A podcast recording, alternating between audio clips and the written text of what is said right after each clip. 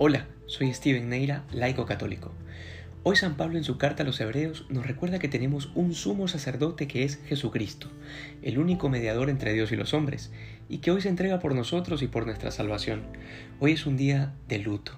En ningún rincón del planeta se celebra misa, las imágenes de los templos están cubiertas para que no haya consuelo de los sentidos, pero además, esta Semana Santa tiene de particular que todos estamos obligados a estar en nuestras casas, que hoy no habrá quien desperdicie este día santo, yéndose a la playa, que Dios lo ha dispuesto todo para que en medio de una pandemia podamos convertirnos y volver a Él.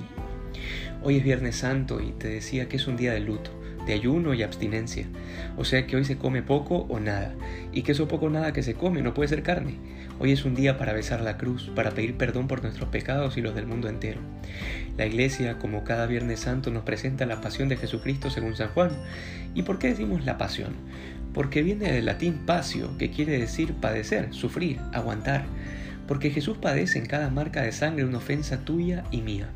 Hace semanas meditábamos el momento en que los fariseos reclamaban al Señor porque ni Él ni sus discípulos ayunaban en el sábado. Y Jesús le contestó que cómo iban a estar de luto cuando estaba presente el novio, y que iba a llegar un día en que el novio nos iba a ser quitado. Y entonces había que ahí sí hacer penitencia. Bueno, ese día ha llegado, porque no hay misa, porque en muchísimos lugares del mundo tampoco hay sacramentos, porque no hay comunión, porque no hay templos abiertos.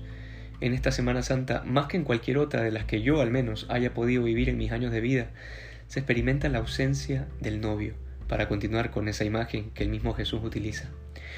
Hoy, trata de seguir con tu corazón, con tu mente cronológicamente la pasión de Jesús, que te afecte, que sepas que lo hizo por ti, que la religión cristiana no es una ideología, es un encuentro con un Dios que es Trinidad, que es amor, que es Padre, y que por tu maldad y la mía ha enviado a su único Hijo a morir en la cruz, que como dice San Pablo en su segunda carta a los Corintios 5:21, aquel que no tenía pecado, Dios lo hizo pecado por nosotros.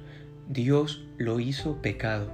Cuánta gracia inmerecida y cuánto consuelo el saber que valemos tanto para Dios, que aunque su sacrificio fue hace 2000 años por ser Dios, te tuvo en su mente sin que tú ni siquiera hayas nacido. Con tu nombre y apellido, cada latigazo era un pecado tuyo que pagaba. Un pecado que cometerías 2000 años después, que pudo ser el de ayer, el de hoy o el de mañana. Entiende que el sacrificio de Jesucristo en la cruz no está sujeto al tiempo, que Dios vive un eterno presente. Sí, yo sé que esto puede ser medio complicado, que si lo pudiéramos entender a la perfección, imagínate, Dios no sería Dios, porque podríamos comprenderlo en nuestra pequeña cabecita. Pero por la Iglesia te hace meditar este tiempo cada año, así que hoy aprovéchalo y vívelo al máximo. Que podamos ser más santos que ayer y que este día podamos vivirlo intensamente. Dios te bendiga.